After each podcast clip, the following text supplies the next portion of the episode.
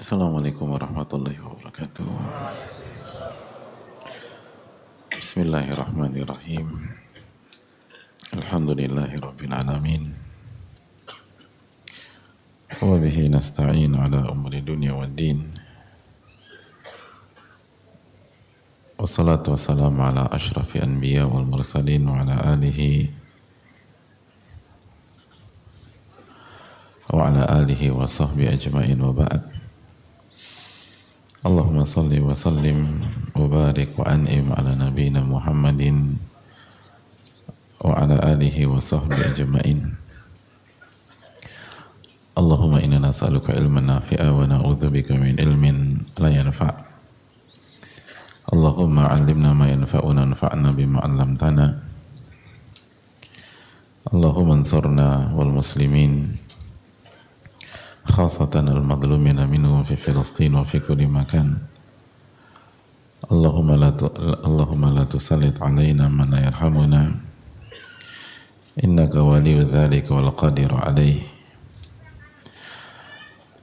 Hadirin yang Allah muliakan, Alhamdulillah kita panjatkan puji dan syukur kita kepada Allah Tabaraka wa Ta'ala atas segala nikmat dan karunia yang Allah berikan dan Allah limpahkan kepada kita sebagaimana salawat dan salam semoga senantiasa tercurah kepada Rasulullah alaihi salatu wassalam serta para keluarga para sahabat dan orang-orang yang istiqamah berjalan di bawah sunnah beliau sampai hari kiamat kelak.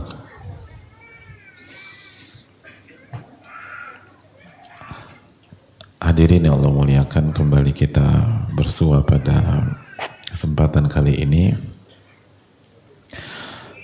dalam rangka berusaha menambah ilmu dan iman kita. Dan berusaha mencari hakikat dari kehidupan. Mencari hal yang paling dicari oleh semua orang yaitu kebahagiaan dan kebahagiaan dimulai dari ilmu.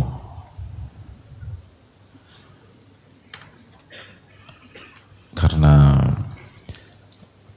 semua harus dimulai dari ilmu.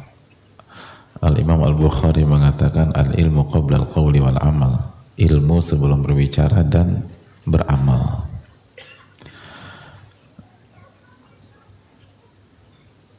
Jadi ilmu sebelum berbicara dan beramal kita nggak bisa melakukan amal apa pun kalau kita nggak pakai ilmu dan kita nggak tahu ilmunya.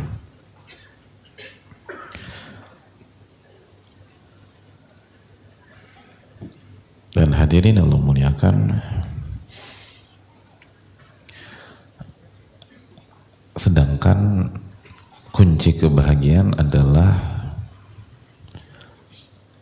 iman dan amal soleh sebagaimana yang Allah firmankan dalam surat An-Nahl ayat 97 Man amila salihan min dzakarin aw untha wa huwa mu'min falanuhyiyannahu hayatan thayyibah Barang siapa yang beramal soleh baik laki-laki maupun wanita dalam kondisi beriman maka kami akan anugerahkan kehidupan yang bahagia. Jadi kunci kebahagiaan itu adalah iman dan amal soleh. Nah kita nggak akan bisa beriman dan beramal soleh tanpa ilmu. Dan ilmu yang menjadi kunci pembuka iman dan amal soleh adalah ilmu nafi. Bukan sebatas ilmu yang bermakna konten atau wawasan. Karena itu sudah terbukti. Ilmu yang uh, sebatas konten dan wawasan itu tidak bisa melahirkan iman dan amal soleh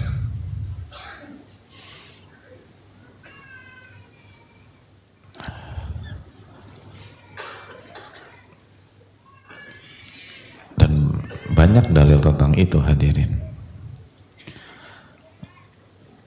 Bukankah Allah berfirman tentang ahlul kitab dalam surat Al-Baqarah ayat 146? Alladzina atainahumul kitaba ya'rifunahu kama ya'rifuna abna'ahum. Dan orang-orang yang kami berikan ahlul kitab, mereka itu mengenal Rasulullah SAW sebagaimana mereka mengenal anak-anak mereka.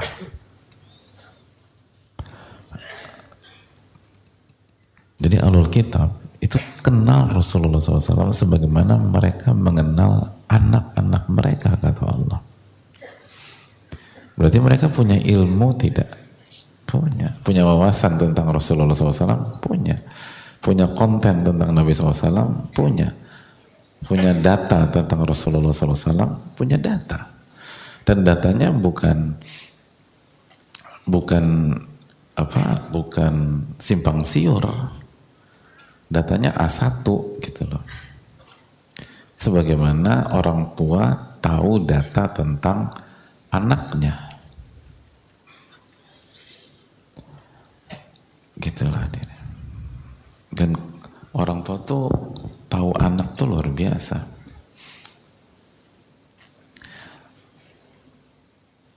Ada ada seorang ibu gitu masukin anaknya ke pondok, pondok putri, dan Pondok Putri itu menerapkan uh, apa rulesnya itu hijab full gitu bercadar.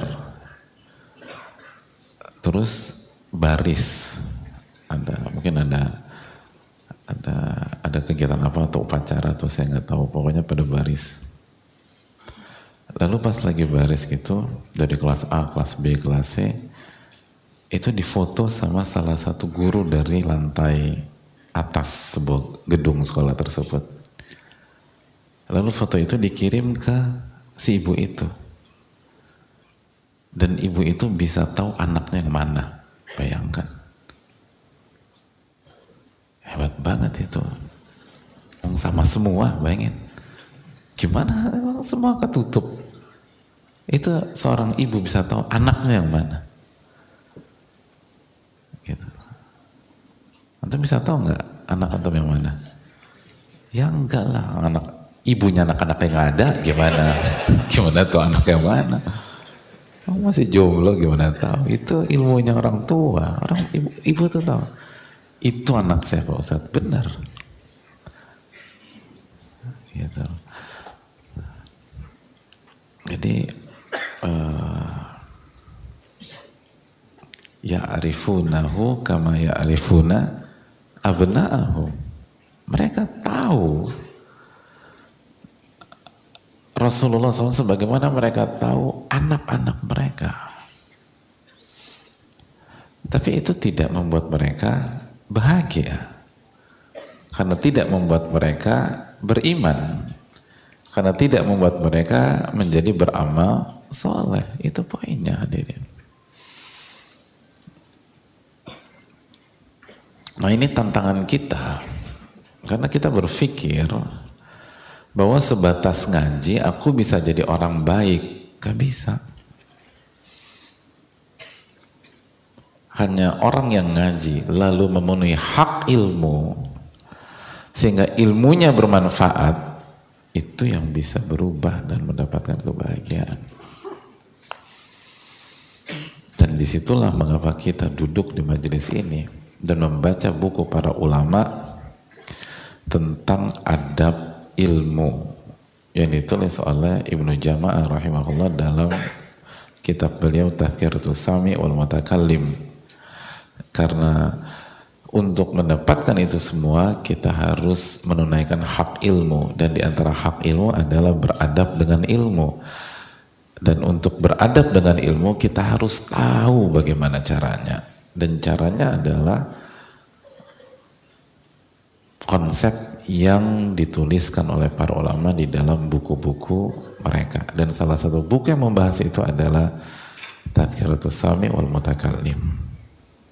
Itu kira-kira gambaran besarnya biar kita ngerti kenapa kita di sini dan kenapa kita belajar kitab ini. Karena ini adalah pintu gerbang menuju berbagai macam disiplin ilmu. Dan kita sedang membahas bahwa salah satu yang harus dimiliki oleh penuntut ilmu adalah membersihkan hati dan lisan dari fahsyul kalam atau fuhsyul kalam yaitu ucapan yang melampaui batas.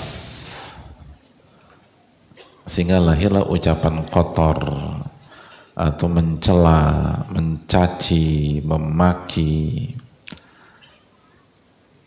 Dan kita jelaskan bahwa apabila orang yang belajar, orang yang nuntut ilmu, orang yang hijrah tidak membersihkan dirinya dari perkataan-perkataan seperti ini, maka ilmunya tidak akan bermanfaat.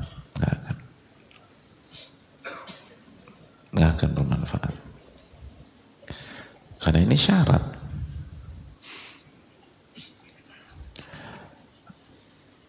Ilmunya, walaupun banyak baca, walaupun banyak ikut kajian, walaupun banyak ikut online A, online B, gak akan bermanfaat. Karena ketika dia berkata-kata yang melampaui batas, apalagi kata-kata kotor, mencela, mencaci, dia tidak menunaikan hak ilmu. Hak ilmu. Begitu nggak menunaikan hak ilmu, dicoret sama Allah.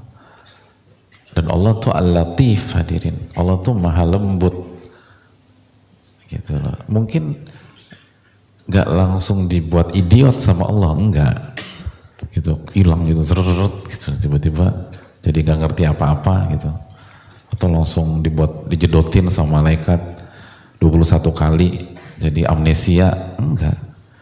Maklumatnya tetap ada tapi dia nggak bisa amalkan. Dan itu sangat logis hadirin. Ini yang, yang konsep dari Allah itu nggak mungkin bertentangan dengan akal sehat.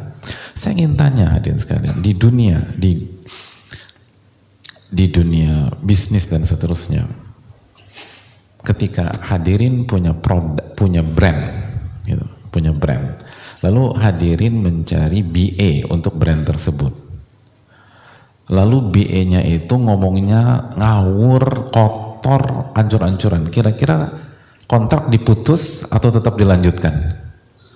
Nah, ya. Brandnya baju baju takwa deh gitu lah. Atau ibu-ibu punya brand gamis gitu loh. Cari misalnya cari BE. Terus B-nya ngawur aja ngomongnya gitu. Ngomongnya kotor segala macam. Kira-kira kontrak dilanjutkan atau diputus? Putus pertanyaannya. Apakah brand kita lebih mulia daripada ilmu Allah Subhanahu wa taala? Sesimpel itu aja. Apakah brand kita, produk kita, perusahaan kita itu lebih tinggi kedudukannya daripada Al-Qur'anul Karim dan sunnah Nabi Shallallahu alaihi wasallam? Nah, Allah sekali lagi Allah tuh Al-Latif. Kalau kita simpel putus kontrak. Mohon maaf kita nggak bisa kerja sama lagi. Oh tapi kontraknya tiga tahun. Ya udah cut sekarang. Saya nggak mau. Nah kalau ilmu itu bisa jadi tetap Allah kasih kontennya. Allah tetap kasih datanya. Tetap ingat ada di memori kita. Tapi Allah cabut kemampuan untuk memanfaatkan ilmu tersebut ketika berhadapan dengan berbagai macam kasus dan berbagai macam masalah kehidupan. Sehingga sikapnya seperti nggak pernah belajar sama sekali. Langkahnya blunder. Cara dia menyelesaikan masalah, problem solvingnya berantakan. Padahal problem solving tersebut dia sudah kaji empat tahun yang lalu, tiga tahun yang lalu. Dan kalau dia diajak diskusi, dia bisa sebutkan itu. Dia nggak lupa. Tapi begitu kejadian gak bisa diamalkan. Gak nggak aja gitu. Apa susahnya bagi Allah melakukan hal tersebut? Allah ala kulli syai'in qadir. Bukankah sejarah kehidupan manusia itu dipenuhi dengan blunder-blunder orang-orang jenius hadirin. Yang kalau kita pikir kok bisa dia melakukan itu? Gak ada alasan, blunder aja. Padahal tahu ilmunya, tahu ilmunya. Bahkan bukan hanya dia, dia punya tim yang solid. Tapi semua pihak nggak kepikiran untuk itu. Oh itu kasus banyak hadirin. Jadi hadirin Allah muliakan. Dari sini kita bisa sadar bahwa ada hubungan yang sangat erat antara ilmu nafi dan kualitas ucapan seseorang. Karena sebagaimana simpel aja, ketika kita berbicara, ketika kita punya brand lalu kita apa namanya ketika kita punya brand lalu kita cari BA terus dia ngomong cut kotor ngomong kasar lalu kita cut pertanyaan kenapa kita cut? Kenapa kita cut karena merusak kita kan. Ketika dia tetap jadi BA kita dia kan orang-orang berpikir kita itu dia bagian dari kita kita bagi, kita kita bagian dari dia.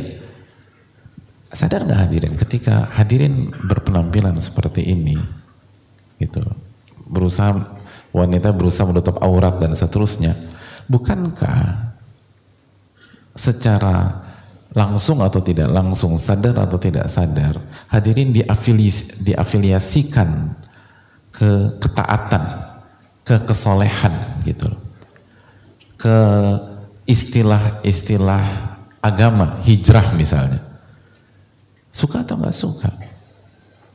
Maka jelas lisan harus dijaga. Gak bisa ngawur, gak bisa kasar. Nah begitu kita nggak jaga lisan, marah. Yang punya ilmu marah hadirin.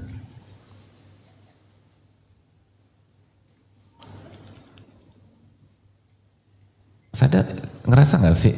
Dulu mungkin kita hanya mau, kita mungkin ya apa blunder atau ngawurnya kita ya kita sendiri.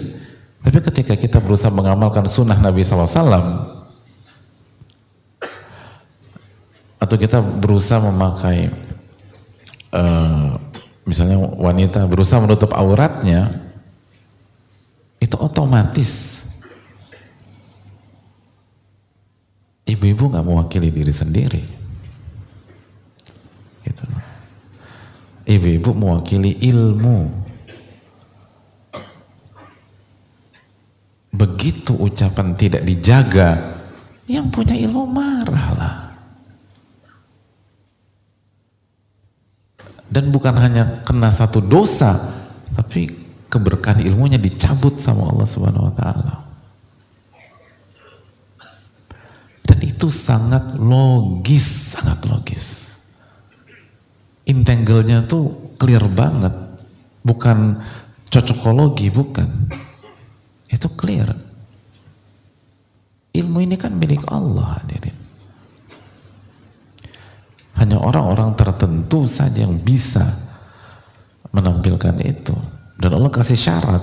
Dan salah syaratnya adalah itu lisan dijaga. Jadi kalau selama ini sekali lagi kita berpikir lisan it, kalau lisan it, kita dari secara umum udah tahu lah nggak bahkan mungkin sebelum kita ngaji kita tahu bahwa lisan itu harus baik kalau bohong dosa. Kalau ngomong kotor dosa. Itu clear. Nah sekarang kita tambah lagi poin penting.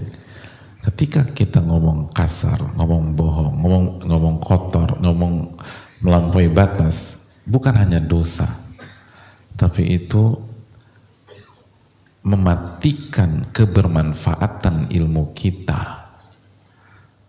Sehingga sebanyak apa pun ilmu kita, itu tidak berfungsi. Koneksi diputus sama Allah.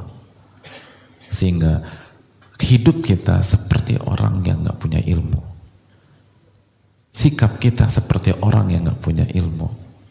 Cara kita menyikapi masalah seperti orang yang nggak punya ilmu.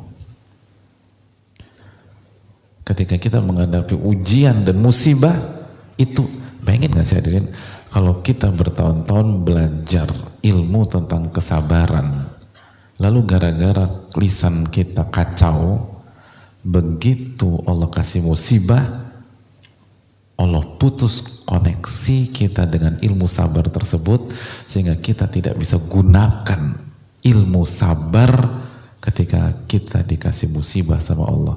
Uh, berantakan hadirin. Jungkir balik.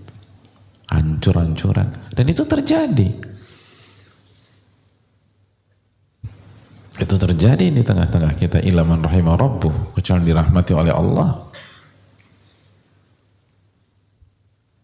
Kok bisa sih dia begitu? Kan dia udah ngaji. Iya udah ngaji. Tapi ilmunya nggak bermanfaat.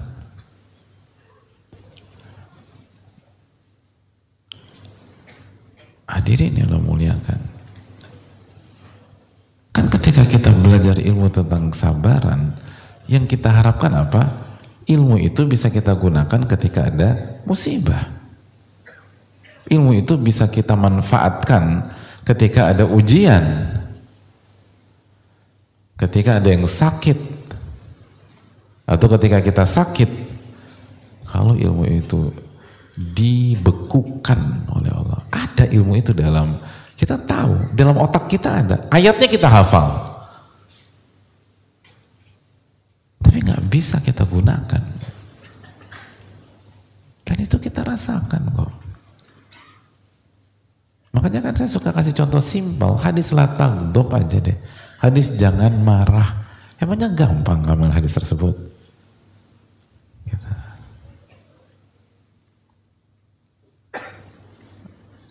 Atau kalau marah baca a'udzubillah gitu lah. Nah, berapa kali kita berhasil lagi puncak-puncaknya marah, A'udzubillahi minasyaitonirrajim. Susah jadi. Itu susahnya minta ampun.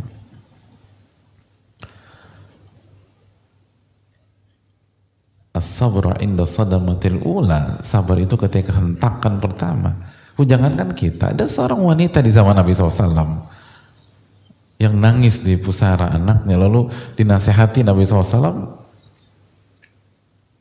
Gak diterima kan. Lalu wanita nanya, itu siapa tadi? Itu Rasulullah, dikejar. Lalu Nabi SAW hanya mengatakan, sesungguhnya sabar dihentakkan pertama. Itu wanita di zaman itu hadirin. Di eranya manusia terbaik, khairun nasi qarni, sebaik-baik manusia generasiku kata Rasulullah SAW. Gak mudah. Makanya jaga lisan. Itu hal yang perlu kita tanamkan bersama-sama. Lisan itu punya pengaruh besar terhadap sejauh mana ilmu kita bisa kita manfaatkan.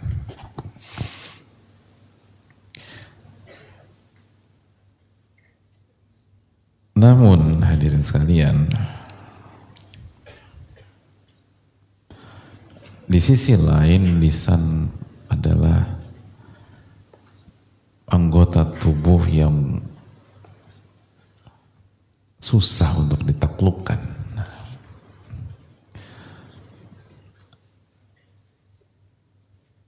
Bahkan sebagian ulama mengatakan wa aktsar wa fasadan wa udwana itu di antara anggota tubuh yang paling banyak kerusakannya. Dan paling sering melakukan perlawanan kalau kita ingin jadi baik, itu lisan. Kita pengen ke kanan, lisan ngomongnya ke kiri, gitu.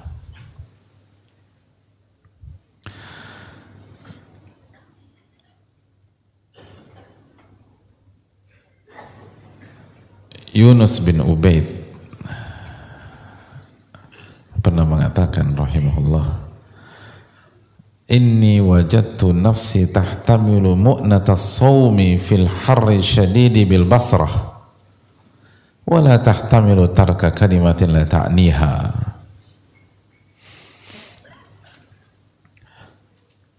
Yunus bin Ubaid mengatakan aku mendapatkan diriku ini mampu bersabar dan menghadapi beratnya puasa di saat musim panas dan pik-piknya musim panas di Basrah di Irak.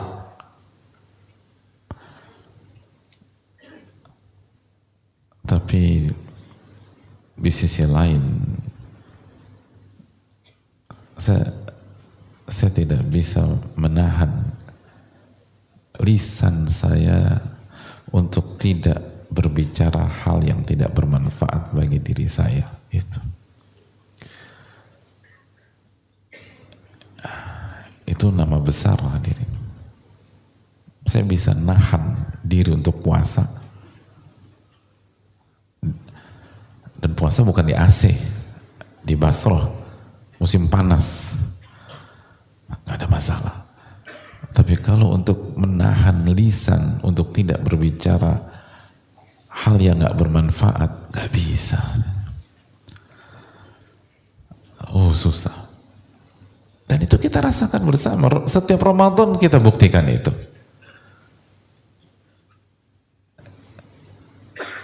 Insya Allah kita kuat untuk berpuasa sebulan penuh di Ramadan. Tapi jaga lisan sebulan penuh, oh beda. Itu level yang berbeda hadirin. Puasa sebulan penuh nggak ada isu. Gitu. Bagi orang Indonesia secara umum ya, nggak ada isu. Tapi tidak menggibah sebulan penuh, ah, itu isu besar. Jadi ini bukan tentang Yunus bin Ubaid, beliau ingin menjelaskan tentang kondisi real kita semua.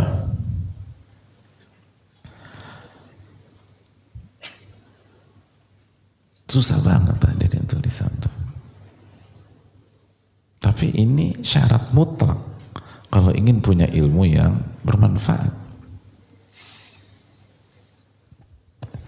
Dan itu terjadi.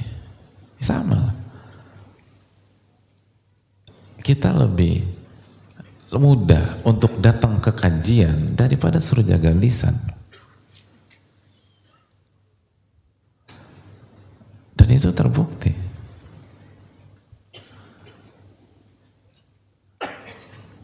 Kalau lisan gampang dijaga, nggak ada isu di dunia dakwah, nggak ada celah mencela di dunia dakwah, semua baik gitu.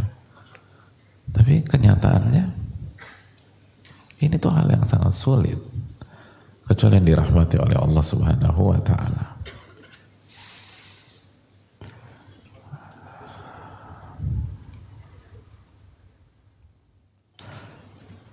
Hadirin Allah muliakan. Oleh karena itu ada lima hal atau lima pondasi yang harus kita perhatikan.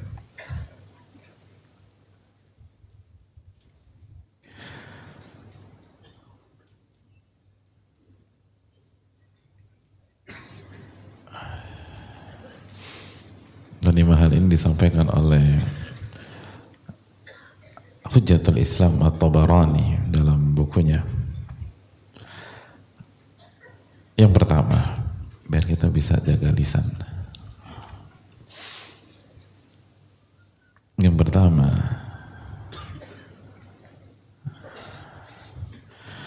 gimana sih biar kita bisa jaga lisan hadirin? Nah itu poinnya.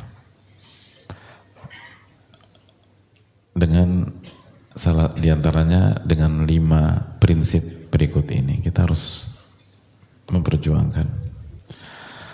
Yang pertama adalah dengan menyadari bahwa apa yang kita ucapkan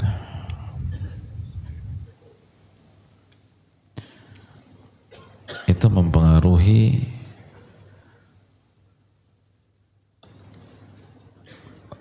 hidayah dan taufik Allah Subhanahu wa taala pada diri kita atau pada anggota tubuh kita yang lain. Apa yang kita ucapkan itu mempengaruhi hidayah dan taufik Allah Subhanahu wa taala pada diri kita atau pada anggota tubuh yang lain. Ini poin dilupakan oleh kita hadirin kita pikir kalau bohong udah titik selesai. Ya dosa-dosa deh. Kalau kita ngomong kasar ya oke gue salah. Terus kasus ditutup. Enggak. Dan ini sekaligus penekanan dari apa yang kita sudah jelaskan beberapa menit yang lalu. Apa yang kita ucapkan mempengaruhi taufik dari Allah ke anggota tubuh yang lain ke kehidupan kita yang lain, ke sisi-sisi dari diri kita yang lain. Malik bin Dinar diriwayatkan menyampaikan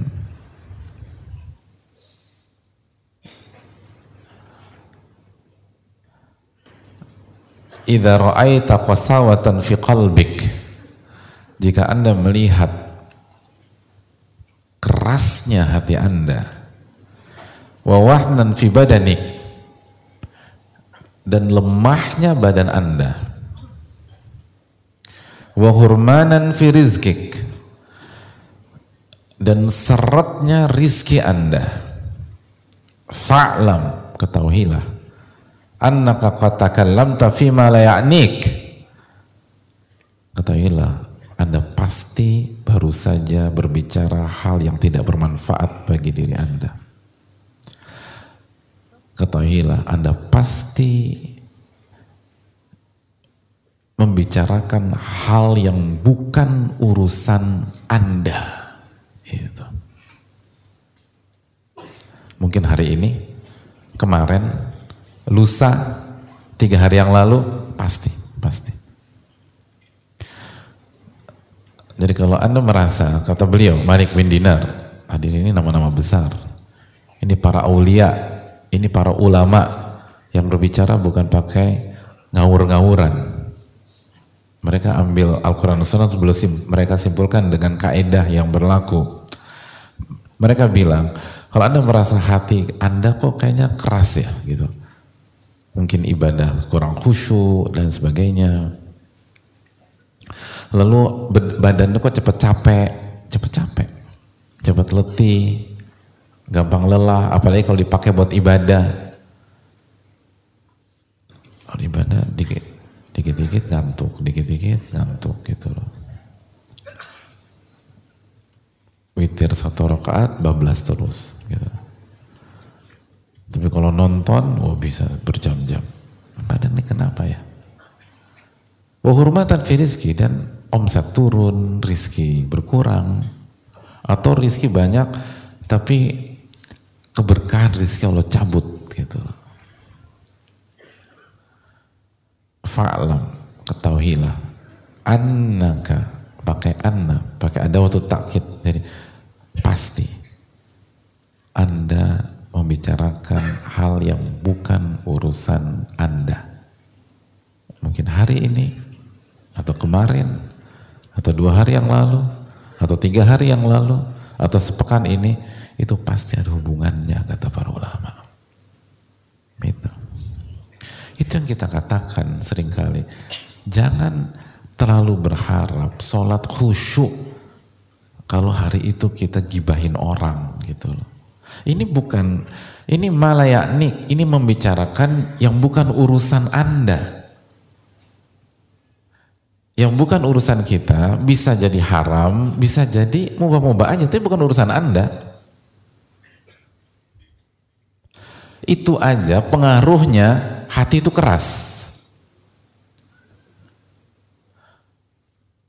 Baru sebatas itu pengaruhnya badan tuh lemah dan rizki itu berkurang secara kuantitas atau kualitas. Gimana kalau gibah hadirin? Gimana kalau fitnah? Gimana kalau ngomong kotor? Gimana caci maki orang? Jangan berharap bisa sholat dengan benar. Gak mungkin. Itu ada hubungannya.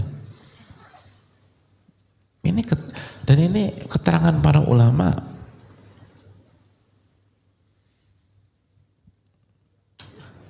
Jadi kalau kita ingin ingin punya lisan yang kita harus sadar ini pengaruhnya besar loh. Trickle down effectnya ini ke mana-mana loh. Ini bukan ngomong satu kata atau kirim message di apa di uh, di gadget kita atau di smartphone kita lalu masalah selesai. Gitu loh. Kita buat kegaduhan di grup lalu tidur bismillahirrahmanirrahim ahya gitu. Lalu lalu bangun di tengah malam lalu khusyuk. Enggak. Ada ada tulis hal-hal yang buruk, hal-hal yang kasar, Anda serang anggota grup, Anda nggak akan bisa berhasil kiamulail dengan baik malam itu. Itu yang harus kita yakini. Itu pengaruh, itu clear. Cuman kita nggak mengevaluasi diri kita aja.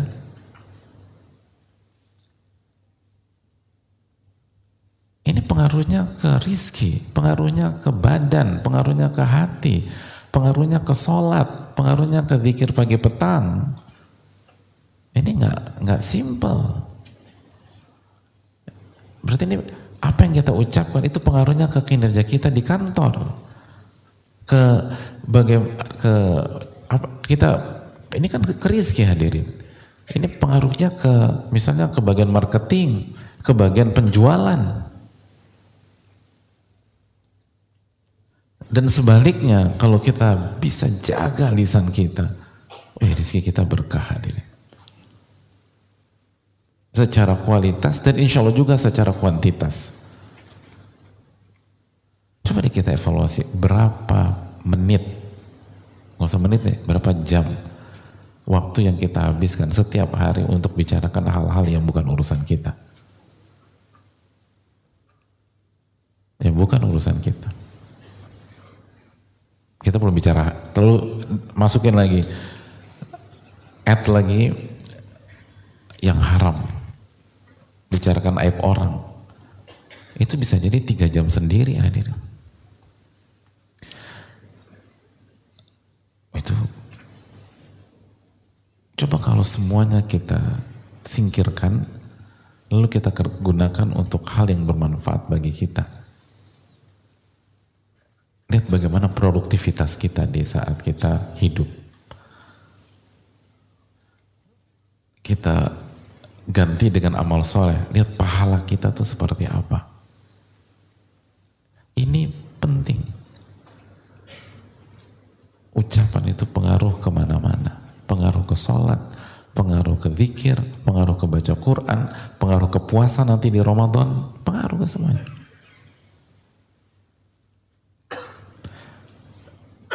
Pengaruh ke rumah tangga, ke rumah tangga. Pengaruh ke anak, hati kalau udah kalau keras, ngadepin anak nggak sabar hadirin. Nanti main gaplok aja main tampar aja, terus akhirnya timbulkan trauma ke anak, itu dampaknya puluhan tahun ke depan. Padahal awalnya gak bisa jaga lisan. Dan bisa jadi gak bisa jaga lisannya bukan ke anak, bukan. Pasti kantor. Atau pas nongkrong, atau pas kongko sama teman, ngomong macam-macam. Hati keras, hati keras pulang. Pulang, istri melakukan kesalahan kecil. Karena kesalahan kecil istri bertepatan di saat hati kita keras, besar. Kan gitu. Ribut. Ribut main tangan. Panjang akibatnya tuh. Ini tuh jangan diremehkan. Ini nih ke mana-mana. Dan coba evaluasi deh gitu. Gitu. Pulang dari sini coba renungkan benar nggak yang dikatakan Malik bin Dinar. Evaluasi pekan ini aja. Atau dua pekan ini misalnya. Benar, bismillah. Itu poin yang pertama. Poin yang kedua.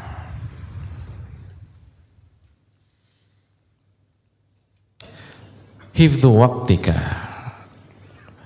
kalau lisan kita mau baik kita harus kaitkan ini dengan nilai sebuah waktu dan bagaimana pentingnya menjaga waktu.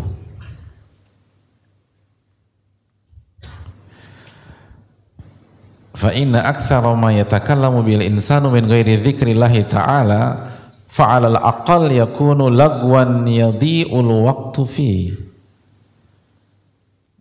Minimum ketika kita berbicara ngalor ngidur dan tidak ada unsur mengingat Allahnya, nggak ada unsur bersalawat kepada Nabi Sallallahu Alaihi Wasallam, minimum buang-buang waktu, minimum. Anggap aja nggak ada yang haram, waktu habis. Dan begitu waktu habis, kena kita surat Al-Asr. Wal asri innal insana lafi khusrin. Kita tuh rugi hadirin. Rugi. Nikmat dunia yang paling mahal tuh waktu. Karena nggak bisa didapatkan begitu sudah hilang. Semua nik, secara umum nikmat bisa dikejar lagi. Waktu nggak bisa. Hadirin punya mobil, motor kesayangan tuh gitu. Ya. Nggak punya duit jual tuh motor. Nanti ada duit beli lagi tuh motor bisa. Bismillah. Tapi waktu nggak bisa. Nah, ucapan-ucapan itu yang nggak jelas itu membuat kita kehilangan waktu hadirin.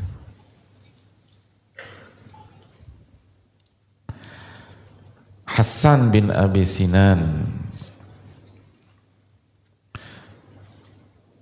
sebagaimana dikeluarkan oleh Abu Nuaim dalam Hilyah Hasan bin Abi Sinan rahimahullah pernah melewati sebuah ruangan. Ruangan yang ruangan bang. Fakal lalu beliau melihat nih ruangan lewat ruangan masuk ruangan oh. Lalu beliau bertanya kepada dirinya sendiri, "Mundzukam buniyat hadhihi?"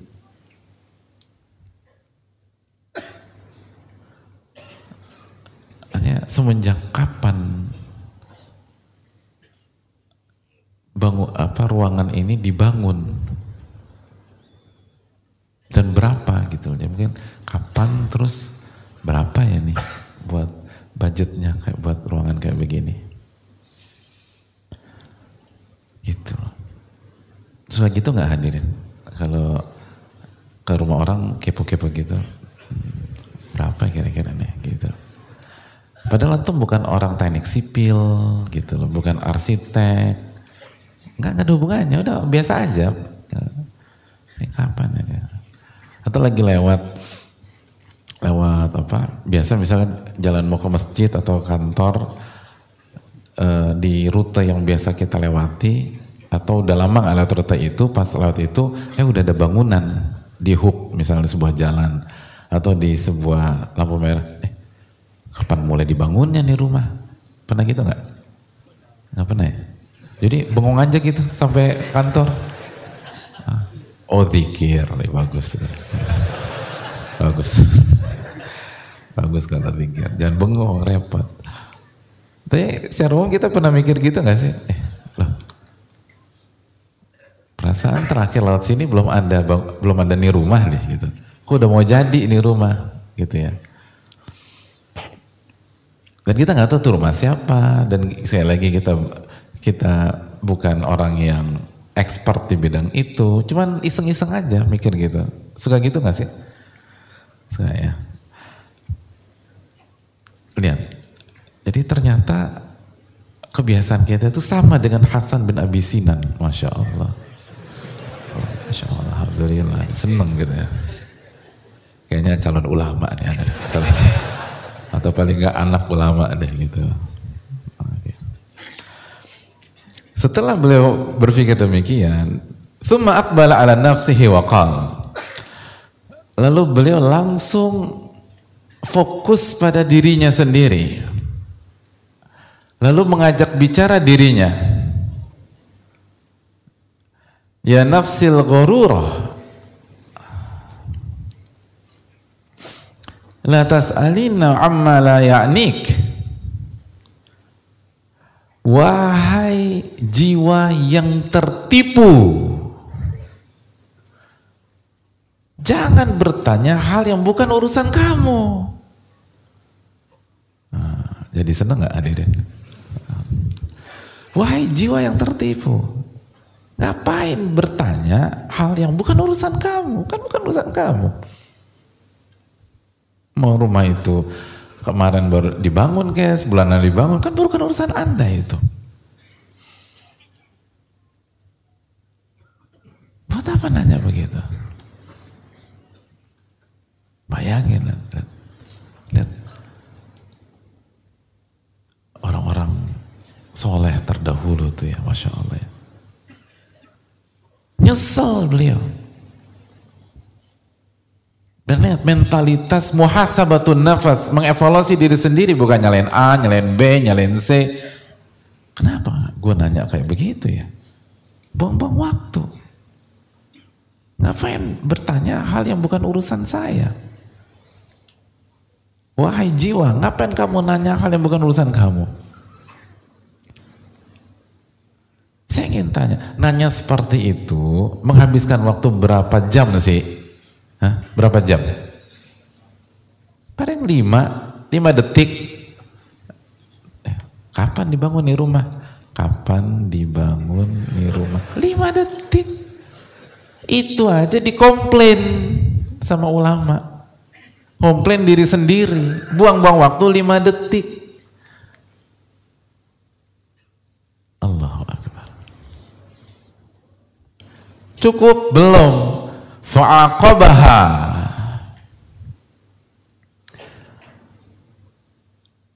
Lalu Hasan bin Abi Sinan menghukum dirinya sendiri. Dihukum. Wa aqabaha bisomi sana dia hukum dirinya dengan memperbanyak puasa sepanjang tahun tersebut. Allahu Akbar. Gak bener nih diri saya puasa.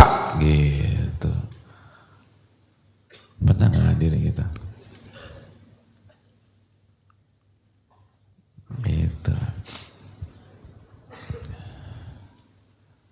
pernah gitu ketemu uh, apa misalnya ketemu wanita cantik di luar sana nanya sesuatu dan pembicaraan itu cukup dengan 20 detik. Eh antum nambah gitu loh. Karena berpikir mau badir gitu, nah, nambah. Nanya dari mana ukti gitu loh. Terus apa nungguin suami ya gitu. Biar tahu ini jomblo atau enggak gitu misalnya. Kalau nanya anti jomblo kan terlalu vulgar gitu. Nah, nungguin suami ya, Mbak. Oh enggak, aku sendirian di sini gitu loh. Nah, gitu loh. Nah, gitu. Terus ditahu, aku belum nikah kok gitu loh. Emang sengaja gitu. Jadi dua-duanya gayung bersambut gitu. Nah terus habis itu nyesel. Kenapa ya? Harusnya kan saya nggak perlu nanya seperti itu. Saya harus hukum diri saya. Perbanyak puasa satu tahun ini. Gitu. Bisa nggak? ya Allah. Beda kelas ya. Beda kelas kita dengan ulama. Ulama tuh ya Allah. Makanya hati mereka bersih-bersih. Begitu standarnya itu loh. Kita nih kebanyakan nyalain orang.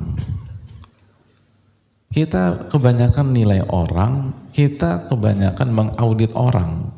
Dan lupa mengaudit diri sendiri. Kita lebih banyak menghukum orang, lupa menghukum diri sendiri secara positif. Ada orang nyalain diri sendiri tapi mental illness. Dan akhirnya terpuruk dan segala. Enggak, ini positif. Kenapa mereka menjadi generasi generasi di level paling atas dalam peradaban dunia? Karena seketat itu mereka dengan diri mereka sendiri.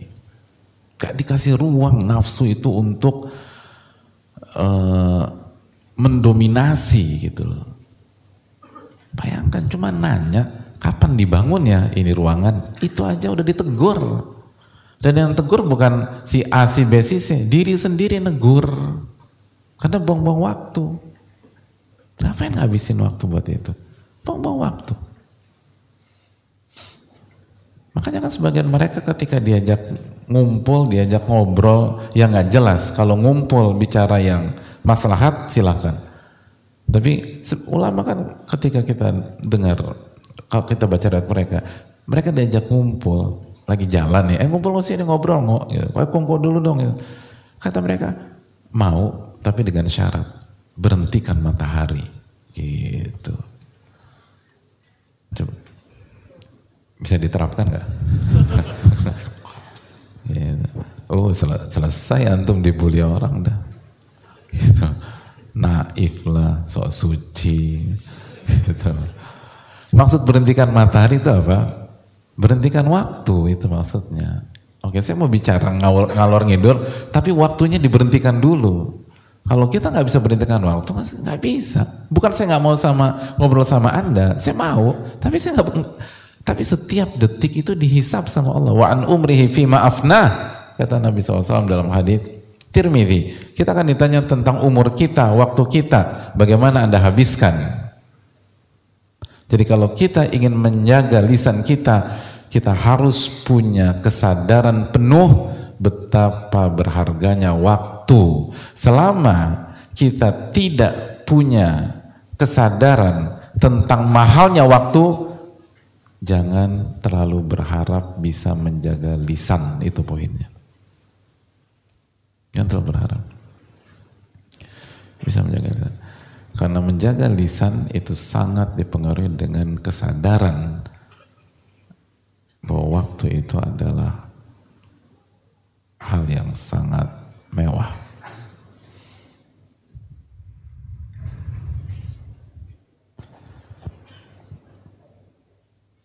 Itu poin.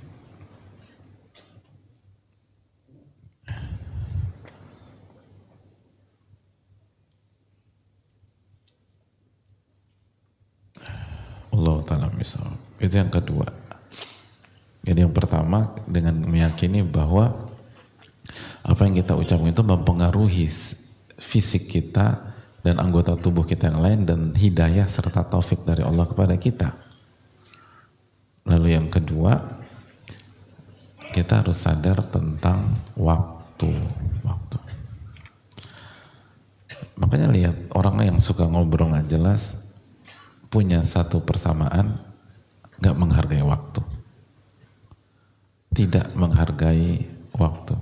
Dan orang yang tidak mengenal pasti rugi. Wal asri innal insana lafi khusrin illa alladhina amanu wa amilu salihat wa tawasaw bil haq wa tawasaw sabar. Orang-orang yang yang ingin terhindar dari kerugian, waktunya harus diisi dengan empat hal. Iman, amal soleh, dan saling memberikan nasihat di atas kebenaran dan kesabaran. Jadi dia harus uh, kalau sendirian dia harus jaga imannya, dia berkholwat dengan Allah, dia berzikir, lalu dia harus punya lingkungan yang pembicaraannya adalah tawasi bil haq wa tawasi bis sabr. Pembicaranya adalah tentang kebenaran dan saling motivasi untuk sabar. Itu aja. Makanya pentingnya lingkungan di sini. Yang ketiga,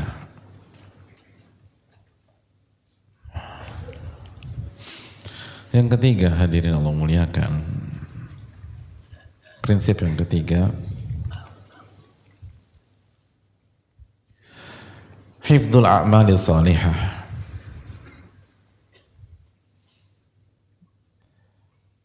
kita harus punya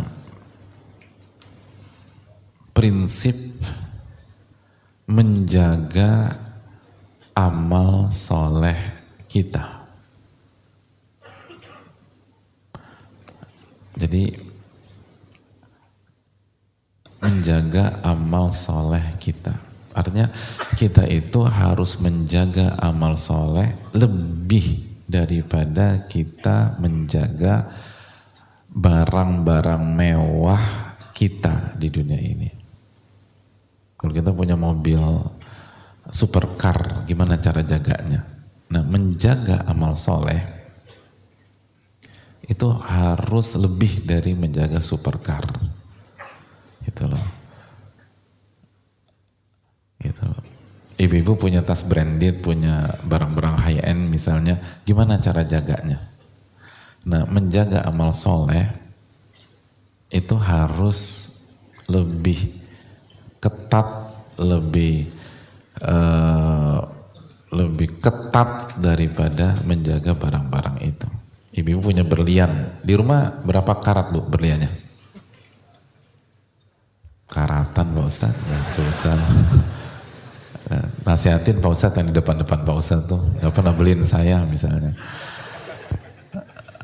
Sekali lagi, itu harus, jadi kalau orang tuh bisa jaga berliannya, terus bahkan ada yang punya berangkas di rumah, kita harus jaga amal soleh kita lebih dari itu. Kalau kita nggak punya uh, kesadaran menjaga amal soleh, kita nggak akan bisa jaga lisan kita. Kenapa demikian? Karena salah satu yang bisa menghancurkan amal soleh kita itu lisan itu. Jadi maksudnya, maksudnya apa sih? menjaga amal soleh itu bukan hanya menjaga pada saat akan mengerjakan atau pada saat mengerjakan. Kita harus jaga kan gitu kan, e, lagi sholat kita harus jagain kekhusyuan kita, jangan sampai syaitan apa goda terus kita bertawud kepada Allah, terus kita jaga keikhlasan. Tapi juga menjaga amal soleh itu setelah kita mengerjakan. Setelah kita mengerjakan.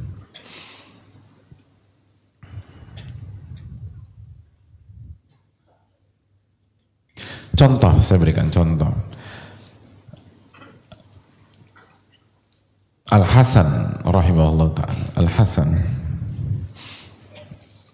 Suatu ketika beliau mendapatkan kabar, Ya Aba Sa'id, inna fulanan iktabaka.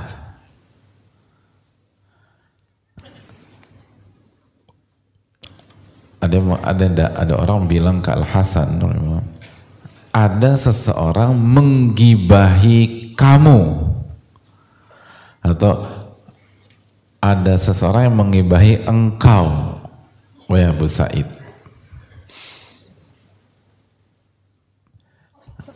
Gibah, apa arti gibah? Ada yang ingat gak gibah artinya? Hmm, gibah apa? Terserah deh, berdua. Atau mau duet? Siapa yang mau jawab? Ya. Apa artinya tuh? Membicarakan sesuatu yang saudaramu benci. Tapi ini fakta nih. Yes, iya, Apa iya ya? Kalau kalau fakta itu gibah, tapi kalau bukan itu fitnah. Oh, Masya Allah. Pengalaman kayaknya nih. Pengalaman digibahi mungkin. Loh, jangan, orang-orang besar itu kan digibahi hadirin. Jadi, Masya Allah konotasinya positif. Ini seperti Al Hasan, ada orang gebegan engkau. Jadi orang soleh digebah itu bukan bukan hari ini aja, dari dulu gitu Dari dulu. Jadi jangan shock, jangan bingung. Kok bisa sih ada orang sekejam itu? Dari dulu hadirin. Apa yang dilakukan? Kalau ada orang gibahi hadirin sekalian, yang dilakukan apa? Ya samperin Pak Ustaz. Gitu. Nggak usah malu-malu. Al Hasan juga nyamperin. Oh sama ya. Masya Allah. Sama lagi nih. Tapi bedanya, faba'atha ilaihi bitabaqin fihi rutab. Beliau ke orang tersebut sambil jadi belum samperin orang tersebut kalau kita nyamperin orang yang kayak gitu pakai apa? Hah? Golok, ya Allah. Kenapa? Di belakangnya ada kebun. Ada kebun Pak Ustadz kita ini mau ini bareng. Bercocok tanam. Beliau bawa kurma. Bawa apa? Kurma. Masya Allah. Ada bayangan nggak mau diapain ini orang? Kayaknya mau dirajam nih Pak Ustaz. Ya masa dirajam pakai korma? Bukan. Bukan dirajam, kok dirajam. Wa qala balagani annaka ahdaita ilayya hasanatik fa ahbabtu an ukafi'aka saya dapat kabar engkau telah memberikan hadiah kepada saya berupa pahala ibadah-ibadahmu. Maka saya ingin berterima kasih dan membalasnya. Tapi saya nggak bisa kasih pahala. Jadi saya kasih korma aja. Ini korma. Itu. Masya Allah ya. Tapi mungkin sama orang kita belum selesai tuh. Nyindir, nyindir gitu ya bisa kita di di lagi. Emang susah udah. Tapi ini nggak nyindir, ini beneran. Ini serius ini. Nggak nggak nyindir sama sekali. Lagi-lagi beda level antara kita dengan mereka. Bisa gitu orang tuh.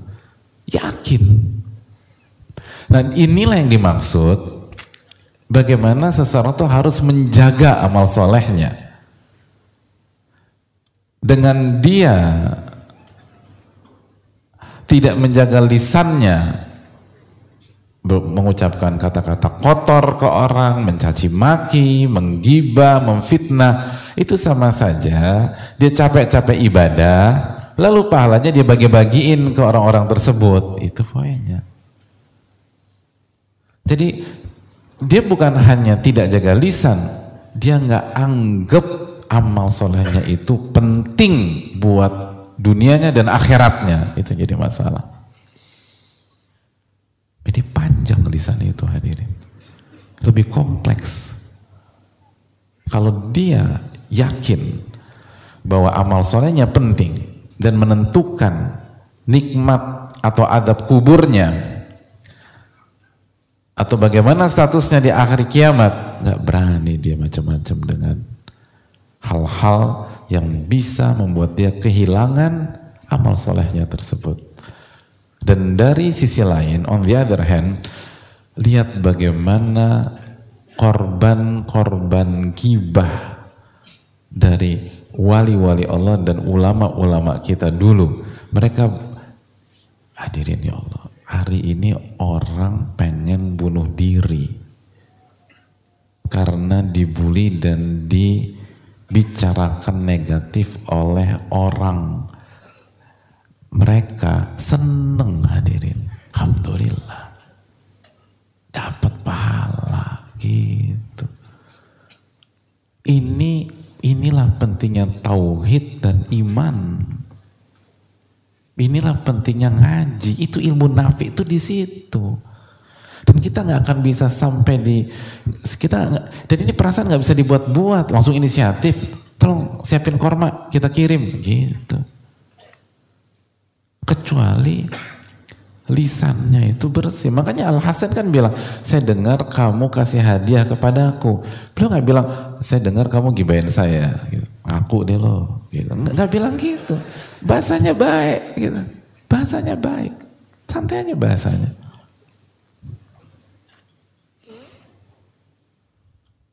Contoh yang lain dalam masalah ini. Kita sebutkan beberapa contoh yang berbeda tapi arahnya sama.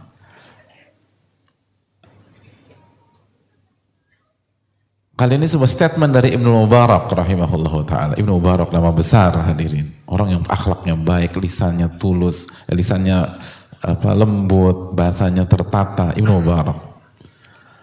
Full package kata para ulama. Ini sosok itu mengumpulkan nilai-nilai kebaikan dari berbagai macam sisi. Beliau mengatakan, "Lau kuntu mugtaban" kalau aku harus bergibah. Ingat beliau nggak bergibah. Beliau salah satu sosok yang kata sebagian ulama paket komplit dalam kebaikan.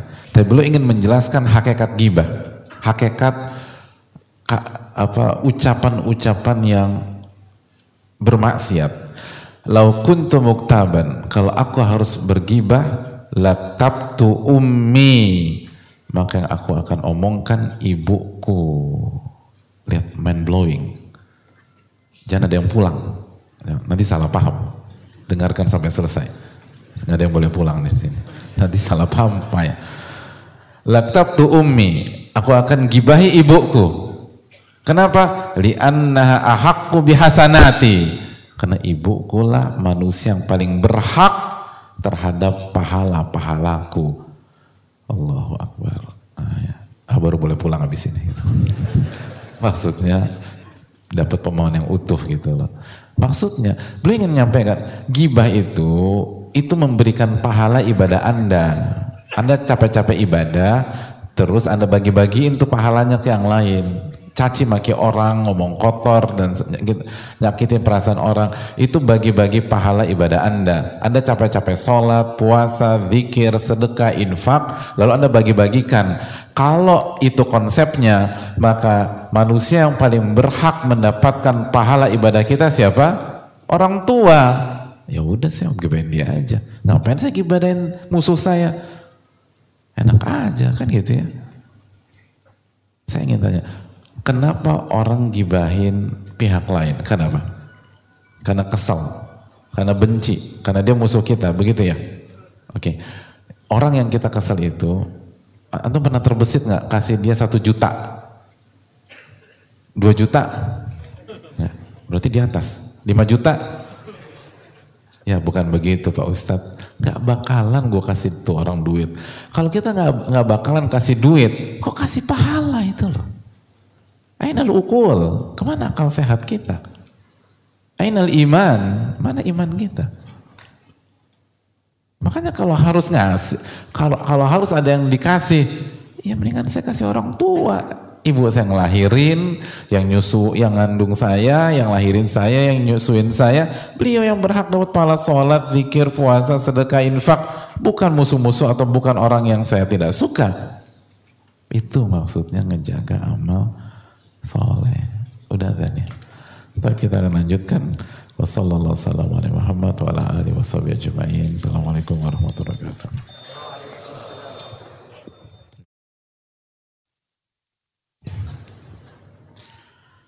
Assalamualaikum warahmatullahi wabarakatuh. Bismillahirrahmanirrahim. Alhamdulillahi rabbil alamin. Wa bihi nasta'in ala umri dunia wa din Salatu wassalamu ala ashrafi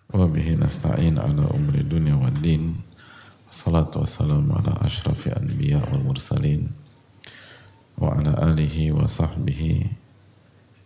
Wa man sar ala nahdihi bi ihsanin ila yaumidin wa ba'd. Allahumma salli wa sallim wa barik wa an'im ala nabina Muhammadin wa ala alihi wa sahbihi ajma'in. Uh, Hadirin yang Allah muliakan, kita sedang membahas lima prinsip yang membuat kita bisa menjaga lisan kita. Dan kita masuk ke prinsip yang ketiga bahwa kita harus punya kesadaran menjaga modal kita menuju Allah tabaraka wa taala di akhirat kelak yaitu modal bernama amal soleh.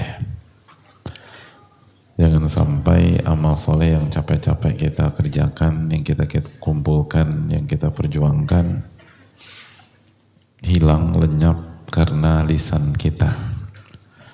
Karena ulah lisan kita. Kalau kita akan perjuangkan harta yang kita kumpulkan habis-habisan kita sewa uh, pihak keamanan yang profesional untuk jaga rumah kita kita pasang CCTV bahkan kita cari lingkungan yang aman dan itu semua kita lakukan dalam rangka menjaga harta kita bahkan dalam ilmu fikih kita tahu ada bab daf'usail mempertahankan diri dan harta dari pihak yang ingin mengambilnya secara zolim Lalu bagaimana dengan amal soleh gitu loh. Harusnya kan kita lebih ngejaga harta itu kalau hilang hari ini banyak yang bisa dapatkan kembali hari esok atau bulan depan atau tahun depan. Tapi amal soleh kalau hilang, apalagi kalau apa Eh, kita terus pakai pola itu, itu mau mau sujud di mana nanti di hari kiamat hadirin. Udah nggak ada kesempatan untuk itu. Oleh karena itu, tolong dijaga. Di antara ucapan para ulama tentang masalah ini juga adalah ucapan Hatim al-Asam Hatim Al-Asam salah satu nama besar di dunia ilmu di uh, era klasik. Tadi kita bilang kita akan sebutkan tiga contoh ini contoh ketiga. Dan angle-nya beda-beda tapi substansinya sama. Kalau yang pertama kita dengar ucapan Ibu Mubarak saat menghadiahkan kurma kepada orang-orang yang menggibahi dia, beliau rahimahullah Imam Al-Hasan bukan Mubarak Al-Hasan lalu ucapan Ibu Mubarak yang mengatakan bahwa kalau aku harus menggibah mendingan saya gibahin ibu saya bukan dari angle durhaka tapi dari angle kasih pahala gitu loh. Itu pun uh, bukan beliau lakukan, tapi beliau ingin menjelaskan poin tersebut. Dan beliau bukan anak yang durhaka sama sekali. Jangankan sama orang tua, sama orang lain aja beliau sangat baik dalam bicara. Nah contoh yang ketiga adalah contoh Hatim al-Asam jadi cerita singkatnya itu Hatim al-Asom kesiangan hadirin. Sehingga nggak so kalau kesiangan kalau standar hadirin kesiangan tuh bangun jam berapa? Kesiangan. Tidur kesiangan bangunnya. Jam berapa? Ya sebelas lah Pak Ustaz. Uh, parah itu siang itu bangun siang bukan kesiangan kalau maksud kesiangan di sini bukan kebablasan kayak begitu tapi kesiangan kiamulail jadi tidak kiamulail mungkin bangun pas saat azan subuh atau menjelang subuh gitu. Loh fatah hatiman al-asama lailatan al-qiyamu. Di sebuah malam Hatim Al-Asam itu kesiangan. Nggak nggak nggak ngerjain sholat malam gitu loh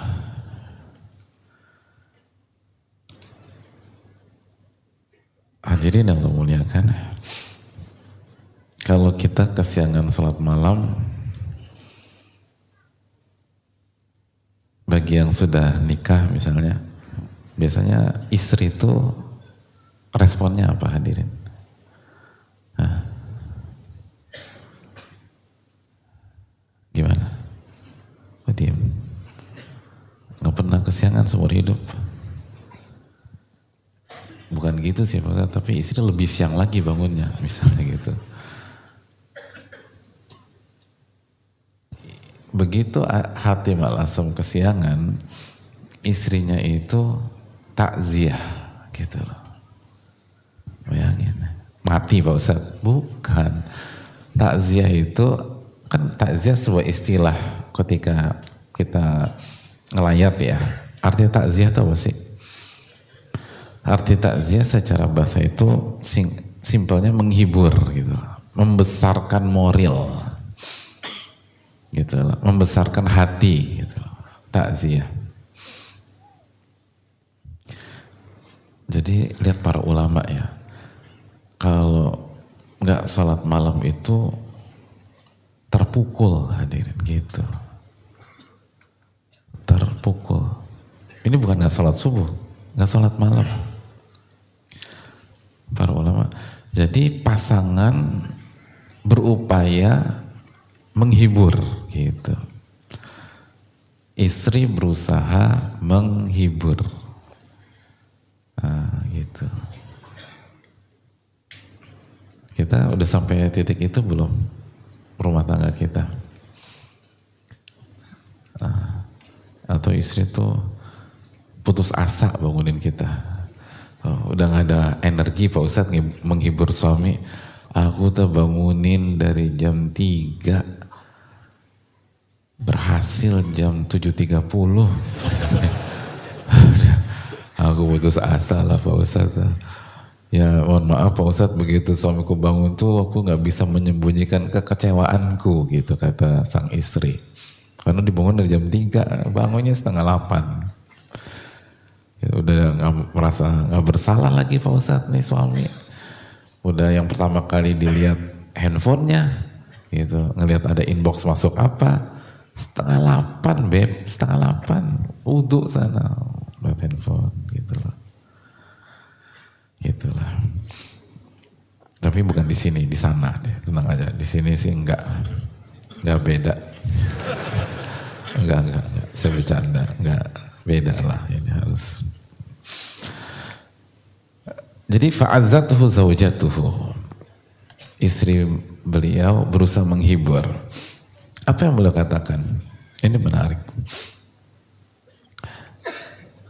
Inna akwaman ketika istri beliau menghibur beliau, beliau menjawab gitu.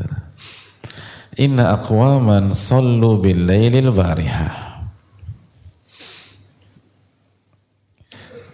Ada ada beberapa komunitas, beberapa kaum itu tadi malam kiamulail gitu lah. Tadi malam kiamulail. Jadi kiamulail bukan satu dua orang nih, ada beberapa pihak. Falamma asbahu setelah eh ketika malamnya mereka kiamulail, habis itu paginya mereka ketemu nalu minni eh mereka ngomongin saya gitu mereka ngomongin saya. Jadi mungkin Hatim al dapat kabar. Dan ini pembicara ini mungkin siang gitu loh, sore gitu. Istrinya, istri yang soleh akan berusaha menghibur suaminya. Fatakunu salatuhum yawmal qiyamah fi mizani. Jadi salat mereka tadi malam ada di timbangan pahalaku. Gitu. Allahu Akbar. Ngerti nggak hadirin? Jadi ketika istrinya menghibur, beliau ngejawab, udah tenang aja, aku nggak terlalu sedih kok, gitu loh. Aku nggak terlalu terpukul kok. Untuk hari ini aku nggak terlalu terpukul. Kenapa? Karena ada orang-orang yang tadi malam kiamulail, paginya ngomongin saya. Akhirnya pahala kiamulail mereka untuk saya. Alhamdulillah. Jadi saya nggak rugi gitu saya nggak rugi apa pun gitu loh. Gitu, Masya Allah makanya tentu kalau dia mau di, andirin digibain orang itu dia bangun orang tuh begitu mentalnya. Tapi kan hari ini beda Pak Ustadz kalau yang gibain hati masuk mah kiamulail. Nah saya tuh tahu mereka tuh jangankan kiamulail, subuh aja enggak. Jadi apa yang mau diharapin dari mereka? Oh tenang, jangan berkecil hati. Kalau mereka nggak punya pahala, tapi jangan suudon juga sama orang. Masa orang nggak punya pahala? Tega banget. Itu suudon juga sama orang nggak bagus. Ya ada lah pahala. Tapi anggap aja kalau mereka nggak punya pahala, nanti kita yang transfer pahala eh dosa kita ke mereka gitu kan. Dalam hadis muflis, hadis sahih muslim, orang yang bangkrut itu kan nanti kita orang yang sholat, yang puasa tapi uh, zolimin A, tumpahkan darah B, ngomongin si C, nanti pahalanya diambil sama korban-korbannya. Kalau pahalanya udah habis, lalu korbannya masih banyak, maka dosa korbannya itu ditransfer ke dia gitu loh. Jadi aman kita. Nah dari sini kembali kita memahami bagaimana kita harus menjaga lisan dalam rangka mempertahankan amal soleh yang sudah kita kerjakan itu hadir. Oh capek kita udah zakat capek-capek infak sedekah. Kita haji kita umur masa kita kasih pahalanya ke orang lain? Janganlah. Gitu. Jadi ternyata jadi emang pentingnya belajar dan ilmunya para ulama tuh mind blowing hadirin jadi selama ini kan kita berpikir kalau bicara yang santun karena itu adab, akhlak. Ternyata masalah bicara itu seluas ini pembahasannya. Dan tidak jaga lisan sepelik ini masalahnya. Jadi ternyata menjaga lisan itu bagian dari memprotek amal soleh yang sudah capek-capek kita kerjakan. Yang sudah capek-capek kita kerjakan. Jagain tuh, sayang. Kalau kita hadirin dizolimi, kan hadirin nggak perlu transfer pahala hadirin ke dia, nggak usah. Sabar aja, jaga lisan. Itu hal yang penting sekali untuk kita camkan bersama-sama. Dan ini menunjukkan bagaimana sekali lagi imannya para ulama itu benar-benar berfungsi aktif dalam kehidupan keseharian mereka. Iman mereka bukan teori. Iman mereka bukan hanya retorika. Iman mereka bukan hanya di buku catatan. Mereka yakin benar dengan hari hisab, hari perhitungan, di mana semua ucapan dan perbuatan itu ditimbang di hadapan Rabbul Alamin. Dan itu yang membuat orang itu tegar. Makanya sekali lagi, di saat banyak pihak hari ini tertekan, depresi, karena mental illness, bahkan ada yang mencoba bunuh diri, bahkan ada yang sudah melakukan percobaan bunuh diri. Dan yang melakukan percobaan bunuh diri itu ada yang akhirnya tidak terselamatkan. Karena lisan masyarakat yang ada di sekelilingnya atau lisan lingkungannya atau lisan komunitasnya atau lisan pihak-pihak lain quote and quote justru para ulama menikmati kondisi tersebut dengan elegan. Bisa gitu hadirin. Jadi sesuatu yang hari ini membuat banyak pihak terkena penyakit mental di dalam diri para ulama itu keuntungan itu advantages bagi mereka. Itu keuntungan yang banyak banget. Itulah pentingnya ilmu lagi-lagi itulah mengapa kita duduk di sini. Kita belajar bareng. Karena ini real. Ilmu agama tuh bukan ilmu yang uh, teoritis dan ada di angan-angan atau ilmu langitan yang nggak bisa diterapkan dalam kehidupan keseharian. Enggak itu ilmu real. Jadi bukan hanya mereka tuh bukan bukan hanya bersabar tapi menikmati. Bayangkan kasih korma tuh hadirin. Dan terhibur. Jadi Al Hasan gembira Hatim Al Asom terhibur. Padahal beliau nggak kiamul lail tadi malam terhibur. Alhamdulillah dia ngomongin saya jadi saya nggak rugi tadi malam bayangin bisa begitu dan itu nggak dibuat-buat. Itu nggak dibuat-buat. Itu mengalir, itu natural. Dan itu menunjukkan bagaimana tauhid mereka berfungsi, ilmu mereka bermanfaat, iman kepada akhir hari akhir mereka membumi, dan itu menunjukkan bahwa mereka menunaikan hak ilmu sehingga Allah kasih ilmu yang bermanfaat buat mereka. Sehingga mereka bukan hanya jago teori tapi dengan penuh elegan bisa menikmati ujian. Bayangkan ujian dari lisan manusia itu salah satu ujian terberat dalam hidup ada susah Ya itu tadi buktinya banyak yang bunuh diri.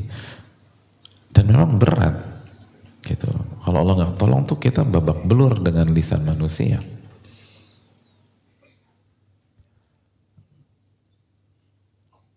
Jadi tapi mereka tuh bisa tenang aja gitu. Merasa terhibur, merasa beruntung.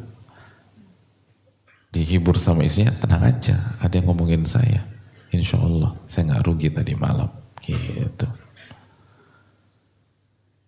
kalau kita kan banyak secara umum kita marah-marah kesel emosi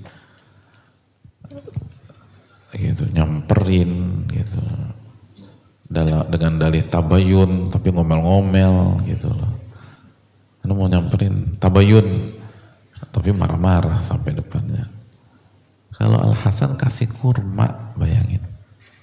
Kasih kurma tuh. Jadi inilah hadirin sekalian pentingnya uh, iman dalam setiap derap detik dan derap langkah kehidupan kita. Makanya ketika kita disuruh beriman sama Allah, ya ayyuhalladzina amanu aminu, wahai orang-orang beriman, tambahkan iman kalian, tingkatkan iman kalian terus kita diminta percaya pada hari kiamat, itu semua untuk kebaikan kita. Kebaikan kita. Allah tuh nggak diuntungkan. Allah as-samad. Allah tuh nggak butuh. Anda mau beriman kayak nggak beriman kayak gak ada masalah. Mana kasat min mulki syai'a. Itu tidak mengurangi kekuasaan dan kerajaanku kata Allah.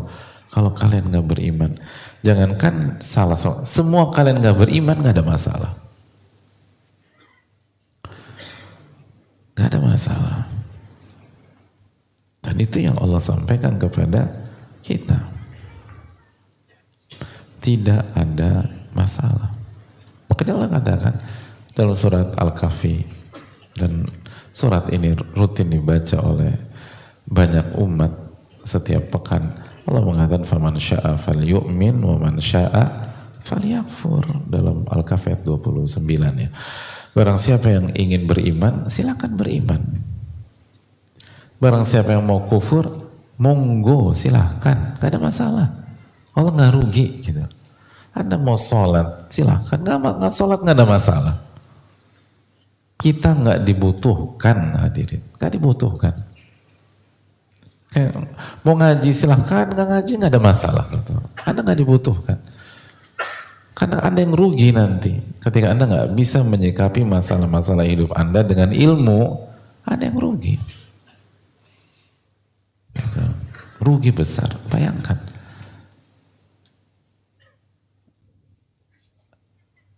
Hal yang membuat bukan hanya ribuan jutaan orang tertekan di hari ini itu bagi ulama hiburan. Bayangin itu. Hiburan. Terhibur mereka. Bisa begitu tuh. Itu apalagi kalau bukan ilmu nafi ilmu yang bermanfaat. Makanya selama ini kan kita salah paham karena kita nggak belajar. Yang kita jadikan kambing warna hitam itu ujiannya gitu musibahnya Padahal ujian dan musibah itu yang ngasih siapa? Allah dengan kemaha bijaksanaannya. Alaihissallahu bi ahkamil hakimin. Tapi yang kita salahkan, makanya babak belur kita. Makanya berantakan. Harusnya yang kita salahkan itu dosa-dosa kita. Lalu kita lalai dalam belajar, akhirnya kita nggak ngerti gimana cara nyikapinnya. Begitu nggak ngerti, tambah berantakan. Kan gitu. Gitu hadirin.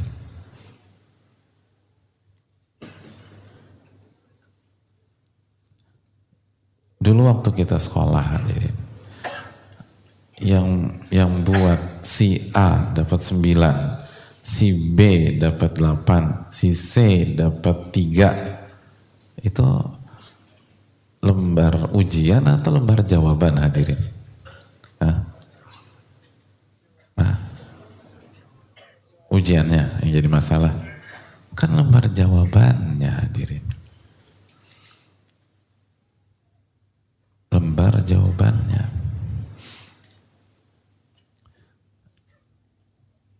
Ujian soalnya sesulit apa pun kalau kita tahu ilmunya itu mudah hadirin.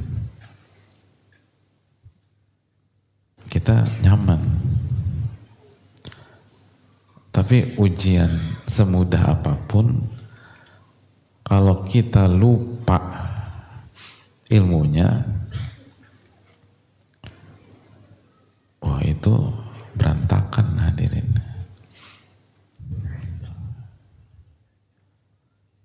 Benar nggak hadirin sekalian?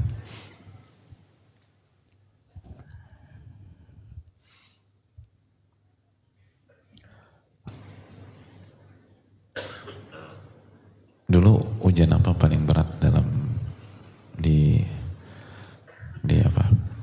Di SMA tuh ujian apa paling berat? Hah? Tata boga. Masya Allah luar biasa. Boleh, boleh, boleh, boleh. Kimia lah ya. Kimia fisika itu selalu ada di hati kita.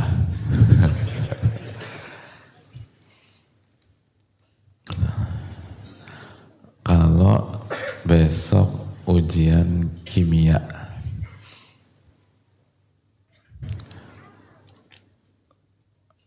gurunya tuh killer banget udah deh. Gitu. Akhirnya tibalah hari H, kita buka lembar ujiannya, dan guru kita hanya kasih satu soal. Jadi itu that or life udah. Opsinya cuma either 100 or zero udah. Saking baiknya tuh guru gitu. Jadi nggak ada 9, nggak ada 8, nggak ada 7, udah kalau nggak 100 nol aja. Dan itu ujian tersulit yang pernah dibaca oleh mata kita.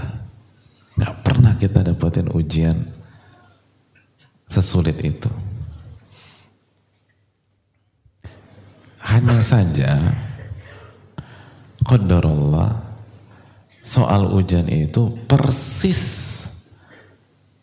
pembahasan yang kita baca tadi malam di saat kita baca sampai jam setengah tiga. Walaupun mulainya jam dua. Gitu. Jadi habis Isya tidur, kaget bangun jam dua, baca-baca-baca, setengah jam, bismillahirrahmanirrahim, tidur lagi. Tapi itu yang keluar. Loh kan yang penting kan efektif kalau belajar hadirin. Itu efektif. Pertanyaannya, ketika itu persis yang kita baca waktu kita tadi malam baca sampai jam setengah tiga itu kira-kira gimana perasaan kita saat kita ngerjakan ujian yang super sulit itu stres atau bahagia bahagia Masya Allah pucet atau senyum-senyum sendiri senyum-senyum. Dan senyum kita semakin merekah ketika kita nengok ke kanan dan teman kita pucat. Itu tuh bahagia. itulah. Wah, itu nur ala nur. Dan, nengok ke kiri, keringat dingin. Oh senang gitu. Pertanyaan berikutnya. Ujiannya udah selesai belum ya? Belum. Jadi nggak harus apa badai pasti berlalu tuh nggak harus hadirin. Seringkali kan sampai kita dengar sabar karena badai pasti berlalu. Setelah pekatnya malam akan ada sinar matahari pagi. Kalau kita tahu ilmunya, sebelum sunrise kita udah happy. Ini buktinya. Ujian masih berlangsung, belum selesai. Apalagi pengumuman lulus atau tidak lulus. Tapi kita sudah bisa merasakan kebahagiaan.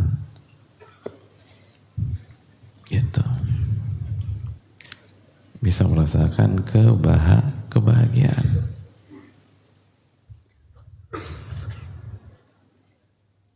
Itu hadirin. Kenapa? Apa yang membedakan kita dengan teman kanan kiri kita? Ilmu itu. Ilmu. Jadi berhentilah menyalakan lembar ujian dalam kehidupan kita inti salahkanlah kita kenapa nggak mau belajar Allah kasih waktu gitu hadirin sebaliknya kita dikasih soal mudah atau mohon maaf ujian mudah dari Allah ujian kita mudah nih ujian kita ujian hidup kita level anak SD tapi kalau kita nggak tahu ilmunya oh pucat hadirin pucat Contohnya contoh. Apabila malam ini saya kasih ujian buat antum. Matematika. Sebutkan rumus luas trapesium. Siapa yang tahu? Uh, kan? Uh, antum bisa senyum-senyum karena anak tanya satu masjid. Coba anak tunjuk hidung. Pucet insya Allah. Pucet insya Allah. Insya Allah. Padahal itu ujian mudah apa sulit? Mudah itu level anak SD atau belajar bangun luang kapan? SD. Berapa tuh luas trapesium? Setengah kali T A plus B gitu lah. Mudah gitu lah. Tapi ketika kita lupa ilmunya atau pas pelajaran itu kita ke toilet nggak masuk kan suka alasan gitu tuh. Jadi ujian yang simple bikin pucat hadirin gitu. Hidup tuh begitu. Jadi jangan ini bukan tentang ujiannya besar atau kecil, ini tentang persiapan dan ilmunya itu loh. Itu penting yang harus kita ingat-ingat. Makanya pentingnya belajar. Dan pentingnya menunaikan hak ilmu. Agar ilmunya bermanfaat. Dan akhirnya kita bisa melewati itu. Dan ditutup dengan husul khotimah. Dan kita akan abadi di surga insya Allah itu. Itu yang bisa disampaikan. Insya Allah kita akan lanjutkan uh, keempat kelima. Karena kelima agak panjang. Insya Allah di pertemuan akan datang masih ada waktu nggak buat sesi tanya jawab oke okay. wassalamualaikum warahmatullahi wabarakatuh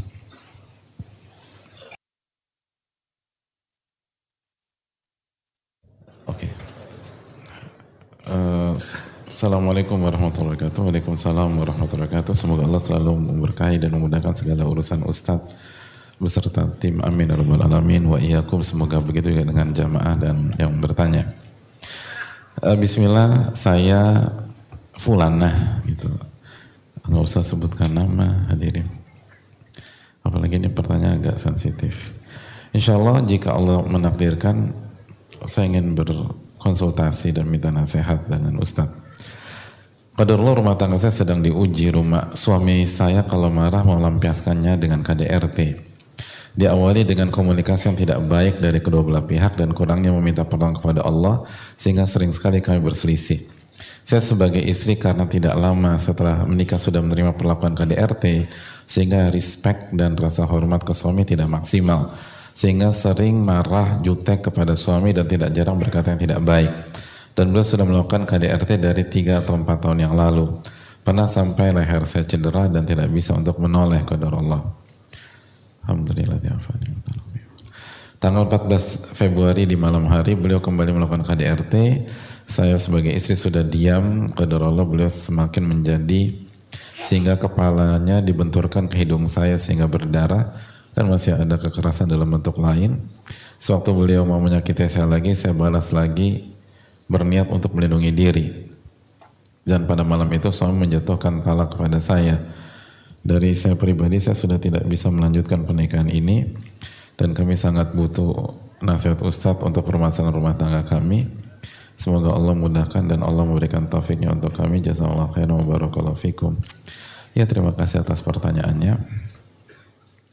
Uh, yang pertama dulu kalau suami menjatuhkan talak kepada kita dilihat dari redaksinya kalau redaksinya sorry atau tegas saya talak kamu kamu saya talak dan tidak ada multi tafsir dan uh, talaknya dilakukan di di apa di masa suci dan tidak tidak didahului dengan hubungan maka uh, itu namanya talak sunni dan jatuh.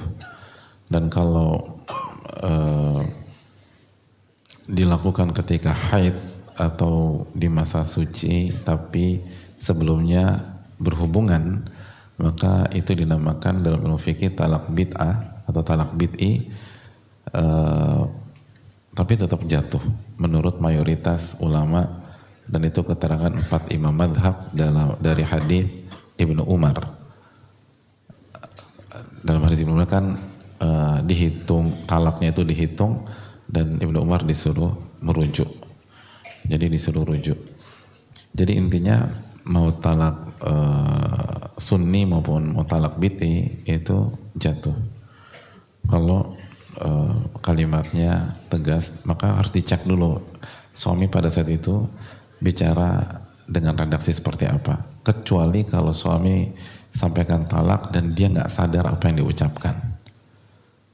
Dia nggak sadar apa yang diucapkan. Tapi kalau dia sadar, tapi dia marah, maka mayoritas orang yang talak itu dalam kondisi marah atau tidak positif. Jarang orang yang bahagia tuh, gue sayang banget sama lo beb. Kamu kamu saya talak beb. Itu kan nggak jarang banget orang kayak begitu hadirin. Jadi seperti itu, itu yang pertama. Dan dihitung nih talak keberapa. Kalau talak pertama maka masih ada talak kedua dan talak ketiga. Kalau talak kedua berarti tinggal satu lagi. Tapi kalau talak ketiga selesai. Talak ketiga, talak itu talak bain kubro, tidak bisa bersatu lagi kecuali e, menikah baru dan itu pun setelah e, istrinya menikah dengan pihak lain dan berhubungan suami istri dan tidak ada tidak ada trik, tidak ada skenario, tidak ada permainan, lalu diceraikan secara natural baru bisa kembali lagi. Ter, itu poin yang masalah talak. Adapun masalah KDRT, yang pertama eh, semoga Allah berikan kesabaran kepada yang bertanya dan uh, alhamdulillah afana mimma bihi wa faddalana ala kathir mimman tafdila Semoga Allah jaga kita dan orang rumah tangga kita. Lalu yang perlu diingatkan yang pertama mari apa semoga ini bentuk kejujuran dari istri yang bertanya karena beliau juga mengakui bahwa beliau tidak perform juga dengan maksimal, kehilangan respect, kurang menghormati dan juga sering marah dan jutek kepada suami dan kata-katanya tidak baik, maka bagi istri istighfar, taubat-taubatan naswa dan minta maaf. Uh, apa namanya kepada kepada suami kita, anda pun kepada suami yang hendaknya dia bertobat kepada Allah Taala. Dan kita tahu bahwa Abdul Tulumat kezoliman adalah kepekatan pada hari kiamat kelak. Dan al jaza menyisir amal balasan itu tergantung jenis perbuatan. Balasan kezoliman itu kezoliman. Dan kita tahu ada dua dosa kata Nabi SAW yang akan dibalas di dunia sebelum diadab di akhirat. Yang pertama apa? Kezoliman bagi kezoliman. Dan yang kedua eh, memutuskan tali silaturahim durhaka sama orang tua itu dibalas di dunia sebelum nanti dibalas di di akhirat. Jadi orang yang zolim itu kena di dunia dan di akhirat.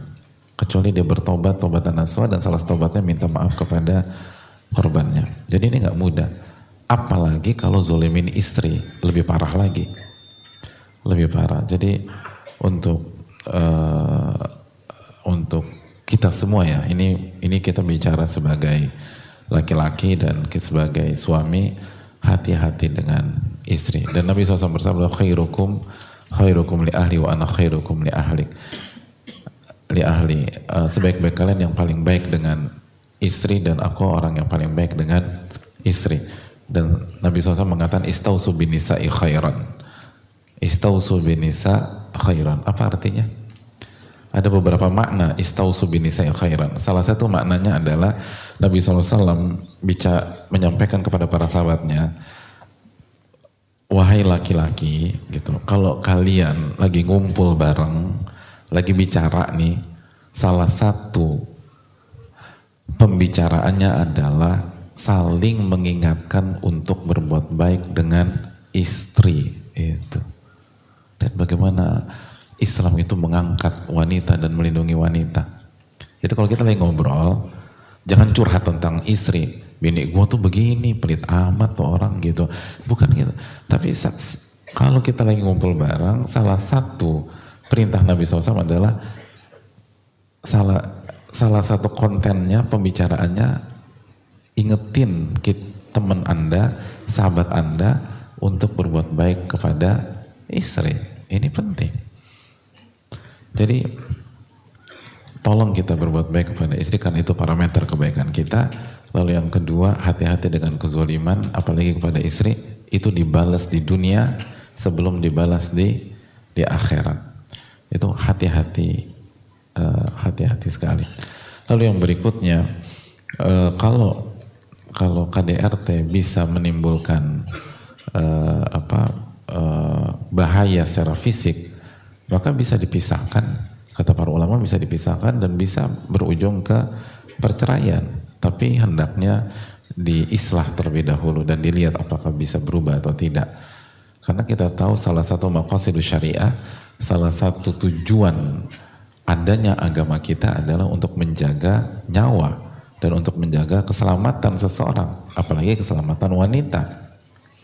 Dan tujuan pernikahan adalah untuk menjaga wanita dan menjaga kehormatan wanita. Jadi ini antitesis dari tujuan pernikahan. Dan sesalah apa pun uh, wanita itu nggak bisa dipukul kecuali dipukul dengan kaidah surat An-Nisa 34. Wadribuhun dan pukulan dalam surat An-Nisa 34 itu kain di antara rambu-rambunya dorban ghairu mubarrih pukulan yang tidak boleh menyakitkan. Jadi pukulan shock terapi aja. Bahkan dalam keterangan pukul dengan kayu siwak.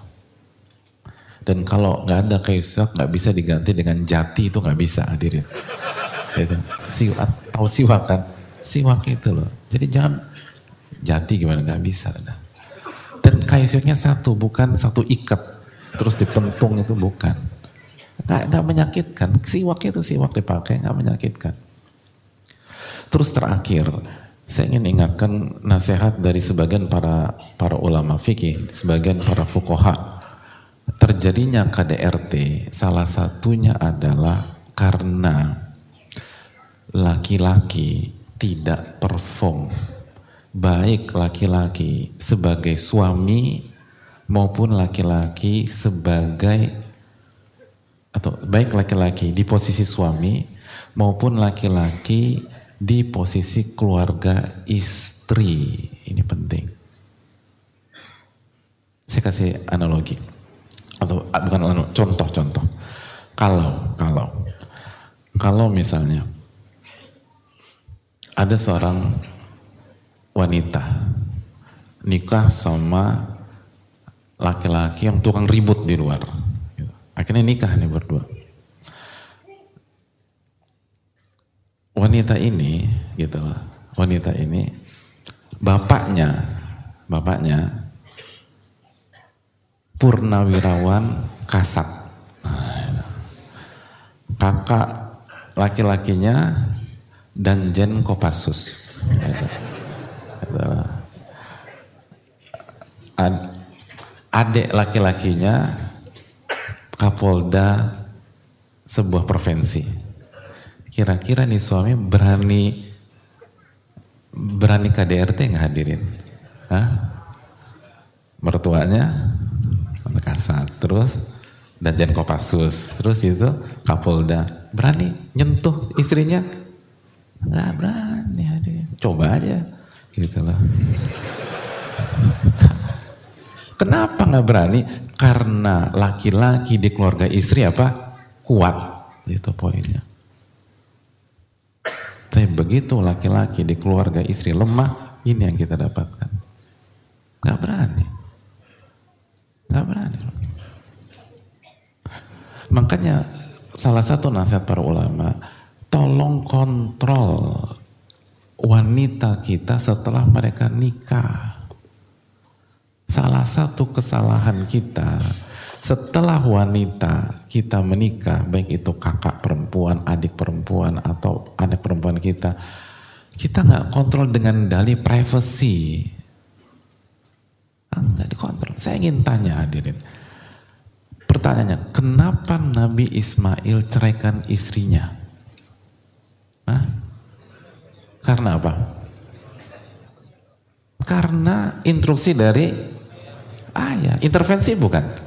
Intervensi. Kenapa ayahnya Nabi Ibrahim kasih instruksi seperti itu? Karena ketika sidak, nah itu sidak. Ketika melakukan controlling, menemukan fakta-fakta yang negatif. Bisa dipahami tidak? Itu anaknya laki-laki. Nabi Ibrahim masih ngecek. Kita punya anak perempuan nggak dicek. Kita punya adik perempuan, kita nggak cek. Ini adik kita selamat apa enggak? Aman apa enggak? Kita punya adik anak perempuan nggak di karena ini privasi udah nikah. Eh, orang digebukin itu loh gitu. Dicek hadirin. Mana di kita ditanya di hadapan Allah Taala. Kenapa banyak kejadian? Karena kita harus akuin kita sebagai laki-laki nggak perform. Dan kita sering hanya menyalahkan yang yang apa pelaku. Padahal pelaku kalau tidak ada kesempatan dia nggak bisa lakukan itu. Maka marilah kita evaluasi diri kita. Wanita itu salah satu tujuan wanita diciptakan itu untuk dilindungi, untuk disayang, untuk dimuliakan. Rifkon bil qawarir. Lemah lembutlah dengan gelas-gelas kaca kata Nabi SAW. Ini penting. Sehingga wanita menemukan rasa aman setelah taufik dari Allah tabaraka wa taala. Jadi jangan hanya sebatas uh, ya sama, kita jangan hanya nyalain perampok atau pencuri rumah kita selama rumah kita kita biarkan kebuka, nggak dikunci dan seterusnya. Semua harus dilakukan. Yang merampok haram, tapi ketika Anda biarkan, Anda kasih kesempatan orang masuk rumah Anda, Anda juga salah. Jangan kasih jangan kasih pihak mana pun menyentuh wanita kita. Dan itulah tujuan Allah ciptakan laki-laki minta pertolongan kepada Allah dan solidlah dalam berkeluarga. Dicek walaupun sudah menikah, cek kakak perempuan kita, cek adik perempuan kita, dan cek anak perempuan kita. Datengin ke rumahnya, dilihat, gitu loh. Ibu kita apa ibu ibu tuh ngelihat ada ada lebam-lebam atau enggak atau biru-biru apa enggak gitu. Kalau orang kita sebagai kakak adik datang jilbabnya nggak dilepas, kenapa nggak dilepas jilbabnya? Gitu loh. Bilang aja coba, coba bukan normal aja. Ternyata apa eh, di leher ada ada sayatan gitu hadirin. Ternyata kemarin habis kerokan. Oh aman, aman, aman hadirin. Kerokan gitu loh. Tapi kan perlu dicek. Alhamdulillah cuman kerokan. Alhamdulillah. Tapi ada orang tadi lehernya bermasalah. Tuh kok bisa begitu? Berarti kan tidak ada cek dari laki-laki yang ada di keluarga. Itu yang perlu. Om cek gitu. Kalau ayahnya udah nggak ada, omnya turun. Keponakan turun dong, gitu. Kakak, adik laki-laki turun. Itu penting. Allah taala bisawab. Dan semoga Allah memberikan taufik kepada kita semua. Dan semoga Allah jaga wanita-wanita kita.